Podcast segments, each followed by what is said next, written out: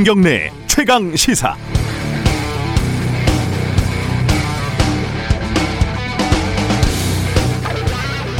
(2007년) 미국 서브프라임 모기지 사태를 다룬 영화 빅쇼트를 보면요. 주인공이 주택담보대출 실사를 나가서 이런 장면을 목격을 합니다. 주택 대출을 받은 집에 갔더니 그 대출자가 그 집 개 이름이었어요. 은행이 개나 소는 아니지만 개한테 돈을 빌려준 거죠 한 스트리퍼는 대출을 받아서 주택 다섯 채를 소유하고 있었고요. 충격을 받은 주인공은 어, 주택시장 폭락에다가 거액을 베팅을 하죠. 그리고 폭락은 현실화가 됩니다. 요즘 주위 사람들 만나면은 투자 얘기로 정신이 없습니다.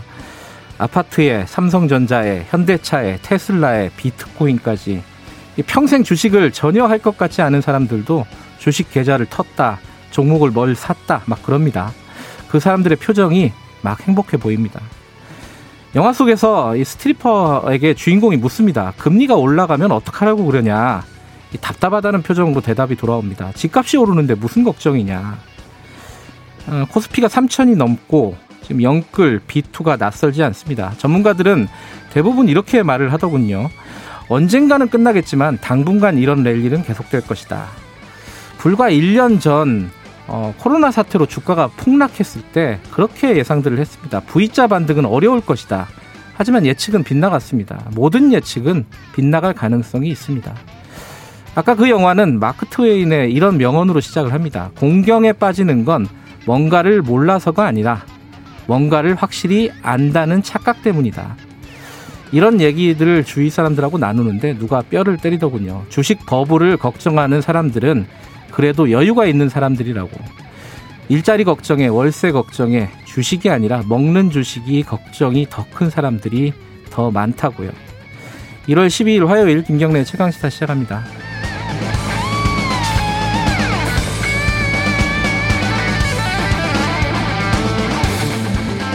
김경래 최강 시사는 유튜브 라이브 열려 있습니다. 실시간 방송 보실 수 있고요. 샵 9730으로 문자 기다립니다. 샵 짧은 건 50원, 긴 건 100원입니다. 스마트폰 어플리케이션 콩 이용하시면 무료로 참여하실 수 있고요. 어, 어제부터 청취율 조사 기간입니다. 2주 동안 문자 참여하신 분들 중에 10분 추첨해서 모바일 커피 쿠폰 보내드립니다. 전화 오면은 그냥 솔직하게 어, 김경래 최강 시사 듣고 계시다 이런 말씀을 하시면 됩니다. 샤이 최강 시사가 없으셨으면 좋겠습니다. 자, 1부에서는요, 어, 서울시장 야권 단일화. 이 지금, 이게 처음에 관심사죠. 안철수, 어, 대표가 어떻게 움직일까. 자, 오늘은 국민의당 쪽 얘기 좀 들어보겠습니다. 2부에서는 여의도 정책맨 더불어민주당 홍익표 정책위의장과 함께 어, 대통령 신년사를 비롯해가지고 앞으로 정책 방향 좀 짚어보죠.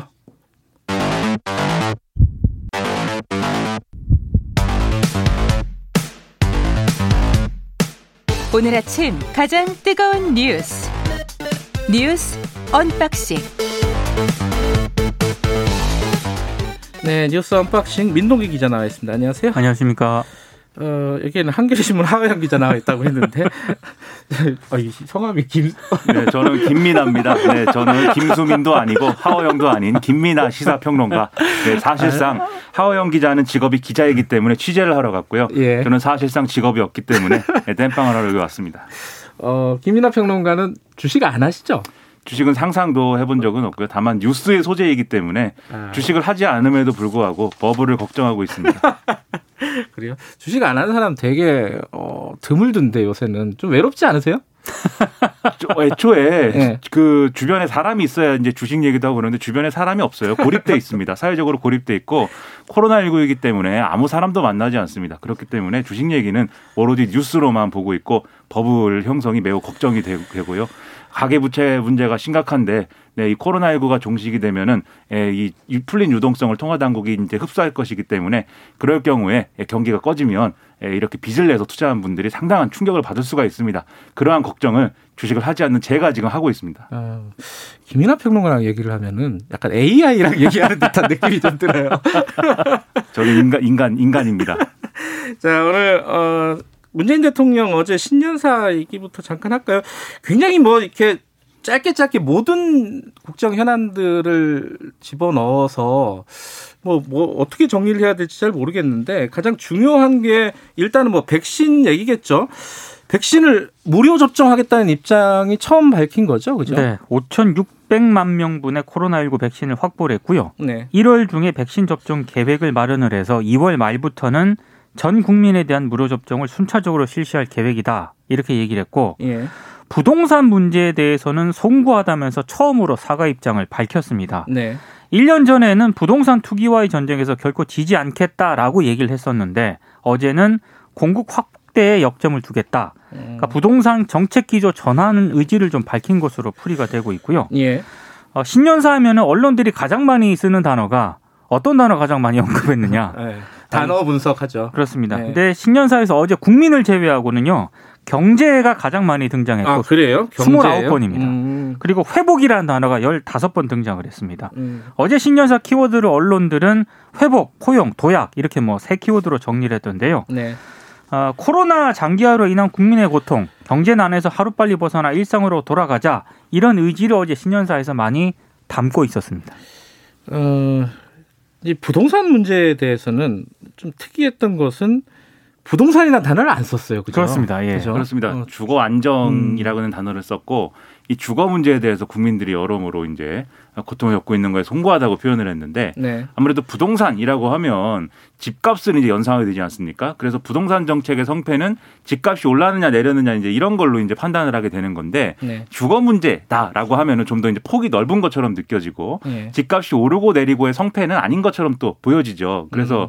지금 이제 집값이 문제가 아니라 어떻게 이제 공급을 확대해서 사람들이 살 집을 얼마나 많이 만들었는지에 중심을 놓고 이제 앞으로의 정책을 얘기를 하겠다라는 취지 같은데 그래서 지금 기대를 모으고 있는 게 이 변창흠표 공급 정책이 어떻게 나오느냐 이게 음. 설 전에 뭔가 제시가 될 것 같은데 지금 뭐 언론에는 뭐 엄청난 고밀도 개발을 추진을 하고 이거를 통해서 뭐 엄청나게 많은 분양 아파트 분양을 할 것이고 뭐 이런 얘기가 막 얘기가 예고가 되고 있거든요. 네. 이게 어느 정도 수준이 나오느냐에 따라서 또 논란이 많을 것 같아서 아, 여러모로 지켜보고 있습니다. 또 김민하 평론가를 응원하는 문자가 많이 온다는 PD의 지금 전언이 있었습니다. 감사합니다. 저를 많이 응원해 주시고 네 그 혹시 전화가 오면은 김경래 최강 시사 듣고 있다. 네, 청취율 조사 기간이기 때문에 네. 아, 유고유고 님이 어, 투자 주식보다는 먹는 주식을 걱정하는 사람들이 많다는 말에 공감한다.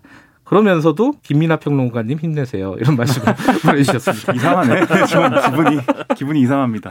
근데 그 어쨌든 이제 크게 보 이게 뉴스에서 많이 다뤘던 건 백신하고 부동산하고 그리고 전체적으로 이제 포용이나 회복 도약을 얘기했다. 여기까지 이제 뉴스에서 많이 다뤘고 그 다음부터는 약간 강론인데 뭐 다 다룰 수는 없고 김민하 평론가가 보시기에 좀 인상적이었던 건 뭐 있었습니까?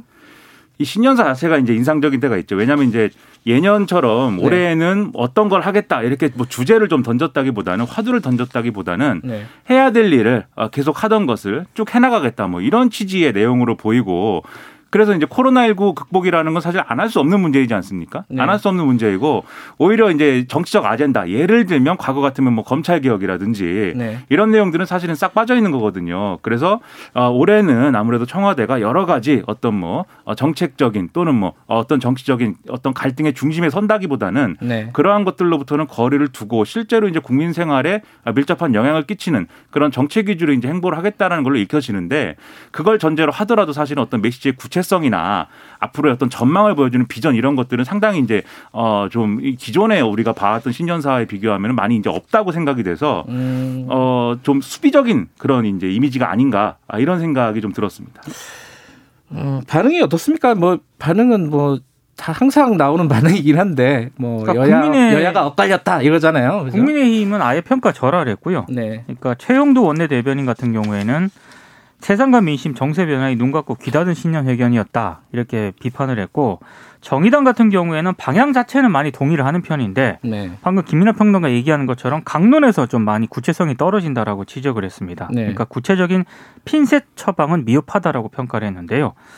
어, 전반적으로 어제 좀 많은 얘기를 좀 담긴 했는데 약간 그 주례사 비평 같은 그런 거 아, 있지 않습니까? 주례사. 예. 아, 이제 백화점식 어떤 그런 신년사라는 음. 어떤 느낌을 좀 많이 줬습니다. 그, 뭐, 대북 문제 이런 것들에 대해서 어떻게 얘기할까 생각을 해봤는데 이제 사실은 얘기할 게 마땅치가 않잖아요. 사실 그렇죠. 현실적으로 네. 그런 고민들이 좀 묻어나는 신년사였지 않나라는 생각이 듭니다. 백신 얘기 조금 더 하면은 이저 문재인 대통령도 밝혔지만은 정은경 청장도 좀 구체적으로 어제 공개를 하지 않았습니까? 네. 좀 우리가 알아야 될 게 뭐가 있을까요?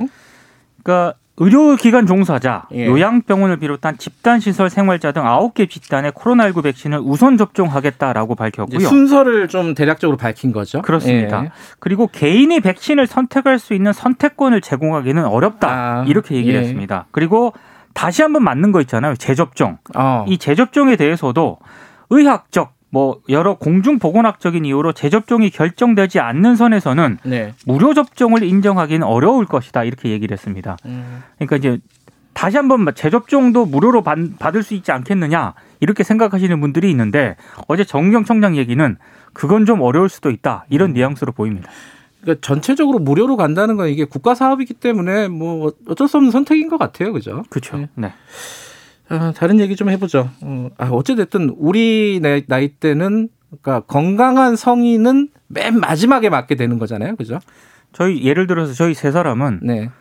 어 12월 달에 맞거나 아니면 아예 안 맞을 수도 있지 않을까 싶습니다. 그러니까 우리가 맞기 싫어서라기보다는 그렇죠. 이미 상황은 끝나 있을 수도 있다. 네. 우리가 맨 후순위일 것이기 때문에 네. 네, 건강한 것도 네, 이렇게 좀 아, 건강한 것은 복입니다. 네, 네. 건강은 복입니다.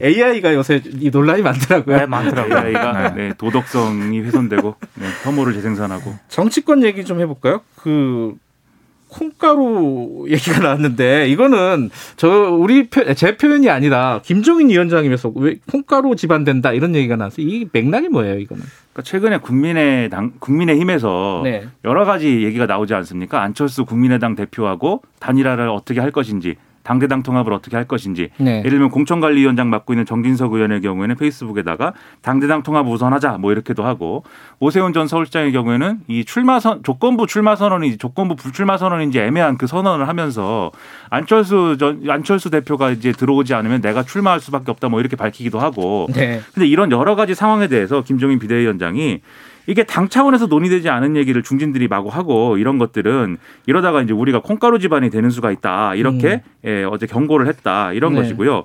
특히 이제 오세훈 전 서울시장의 방금 말씀드린 그 출마 선언에 대해서는 출마하면 하는 거고 안 하면 아는 거지 세상에 그런 출마 선언이 어디 있느냐 이렇게 얘기를 했다고 합니다. 네. 그리고 기자들과 만나서 이건 공개된 자리에서 한 얘기죠. 기자들과 만나서는 정당 통합이라는 건 있을 수가 없는 일이고 나는 상상하지 못하는 상황이라 더 이상 거론할 필요가 없다. 이렇게 특유의 이제 쏘아붙이는 말투로 얘기를 했고 네. 그 다음에 기자들이 물어봤습니다. 서울시장 후보가 그러면은 삼자 구도가 될 경우에 그래도 이길 수 있다고 보냐 이렇게 물어보니까 가능하다고 생각한다 이렇게 얘기를 해서 음. 당분간 안철수 대표와의 단일화 이런 얘기는 하고 싶지 않다라는 걸 그런 의사를 좀 명확히 했습니다. 이거 뭐 관련해서는 저희들이 뉴스 언박싱 끝나면은 국민의당 이태규 의원하고 좀 자세히 좀 얘기 좀 나눠보겠습니다. 어, 다른 어 민주당 얘기 좀 해볼까요? 그 이낙연 대표가 이익공유제 얘기를 꺼냈잖아요. 네. 이게 이제 사실 코로나 전에도 이런 어떤 시도들이 좀 그렇죠. 있었는데 이건 이제 코로나 때문에 얘기를 꺼낸 것 같은데 구체적으로 어떻게 하겠다는 얘기였어요? 그러니까 이제 코로나 19 상황에서도 호황을 누린 기업이 있지 않습니까? 뭐 언택트 보통 이른바 그렇죠. 예, 예. 기업들 그런 네. 기업들이 이익의 일부를 자발적으로 내놓을 경우에 네. 세제 혜택이라든가 음. 금융 지원과 같은 인센티브를 주겠다. 이제 이런 거를 민주당이 검토를 하고 있다는 건데요. 네. 어, 자발적 참여를 유도하는 것이다라고 민주당은 계속 강조를 하고 있는데 일단 재계는 우려를 표하고 있습니다. 왜냐하면 코로나19라는 원인 하나만으로 기업 실적을 판단하기에는 음. 조금 한계가 있다 이렇게 주장을 하고 있고 네. 야당은 이건 사회주의적 발상이다라고 아. 지금 국민의힘은 반발을 하고 있습니다. 예, 예. 근데 정의당은 약간 기류가 좀 다른 것 같아요. 오히려 한 발 더 나아가서 특별 재난 연대세 법제화를 주장을 하고 있거든요. 예. 그러니까 2년 동안 한시적으로 전년보다 소득이라든가 영업이익이 크게 늘어난 개인이나 법인, 초고소득자 그리고 대기업에 대해서 세금을 5%더 부과하자 이 내용을 지금 정의당은 음. 주장을 하고 있거든요. 이게 또 정치권에서 상당히 좀 논란이 될 것 같습니다. 그러니까 정의당의 주장의 핵심은 네. 이낙연 대표의 주장이 결국은 이익을 공유한다는 취지는 좋은데 네. 결국은 자발성에 기초하자 이런 거죠. 어떤 네. 뭐 어, 시장 원리를 훼손한다 이런 비판을 좀 피하기 위해서 자발적으로 이제 하는 그 전제를 놓고 자발적으로 이렇게 이익을 공유하는 기업에 대해서 세제 혜택이나 뭐 이런 걸 주는 방향으로 얘기를 하자는 것이기 때문에 이게 실효적이겠느냐 그게 아니라 세금이나 이런 것들로 좀 강제적인 방안을 모색해 봐야 된다 이제 그런 주장인 건데 이게 이낙연 대표 대표 입장에서는 사실 사면에 이은 통합 통합 시리즈의 이제 2탄에 해당하는 그런 음. 얘기거든요. 음. 그래서 사실 아시다시피 1탄이었던 사면 얘기도 사실 반응이 그렇게 좋지는 않았고 네. 2탄인 이익공유제 얘기도 사실은 지금 뭐 이것 때문에 불이 막 확 붙거나 뭐 그런 분위기는 또 아닙니다. 그래서 삼 3탄을 또 기다리고 있는데 과연 1탄, 2탄을 능가하는 3탄이 나올 수 있을 것인가 상당히 관심사입니다. 다음 달 신복지 체제 구상 발표한다고 합니다. 아 그래요? 3탄 아, 기대를 삼탄이군요. 기대를 네. 해야 될까요? 네, 기대됩니다. 네. 여건을 갖고 말씀해 주시기 바라겠습니다. 자, 그 지금 중대재해 재- 기업 처벌법 아 물론 이름이 바뀌어서 중대재해 처벌법인데 이게 통과가 된 이후에도 뭐 이게 예상했던 일이지만 노동자들 사망하는 사건이 계속 이어지고 있습니다. 그죠? 그 여수 금호석유화학 계열사에서 30대 하청업체 노동자가 사망을 했고요. 네. 그리고 광주의 한 소규모 공장에서도 노동자가 작업 중에 기계에 끼어서 사망을 했는데 예. 이 금호 TLL이거든요. 근데 이 금호 TLL 같은 경우에는 금호 석유화학이 100% 주식을 보유한 대기업 계열사인데 예. 노동자가 43명입니다. 이게 50인 미만이기 때문에 중대재해처벌법 적용은 최소 3년 후에 적용 가능합니다. 이번에 적용이 안 되고요. 아. 그리고 여수 그, 그 광주의 한 소규모 공장에서 죽은 그 노동자 있지 않습니까? 예. 이 같은 경우에도 역시 이 상시 노동자 50명 미만 사업장에 해당이 되기 때문에 네. 이 이번에 또 중대재해처벌법 적용 대상이 아닙니다. 그래서 이게 지금 국회에서 후- 후퇴한 중대재해처벌법 있지 않습니까? 이게 언제 얼마나 문제가 심각하냐 이거 여실히 드러내주고 있다라고 민주노총이 또 비판을 했습니다. 저희들이 2부에서 좀 어, 자세히 좀 다룰 예정이긴 한데 이게 예상이 당연한 게 왜냐하면 지금 한 해 2천 명이 숨진다고 치면은 그렇죠. 하루에 7명, 대여섯 명이 숨진다는 거잖아요. 그렇죠. 그러면은 매일매일 이 얘기가 나올 수밖에 없을 거예요, 아마. 네. 사람이 죽으면은 아 이게 처벌법이 무슨 소용이 있냐? 해당 안 된다, 된다. 아, 이게 어떻게 좀 풀어 나가야 될지. 특히 여수의 이 사례는 우리가 예. 익히 알고 있는 김용균 씨 사례랑 이제 유사한 사례로 그렇죠. 지금 맞아요. 비춰지고 있어서 더더욱 이런 것들이 지금 논란이 되겠죠. 네, 요거는 조금 이따가 저희들이 자세히 좀 알아보도록 하겠습니다. 뉴스 언박싱 여기까지 하겠습니다. 고맙습니다. 고맙습니다. 민동기 기자 그리고 김민아 시사평론가였습니다. 김경래 최강 시사 듣고 계신 지금 시각은 7시 37분입니다.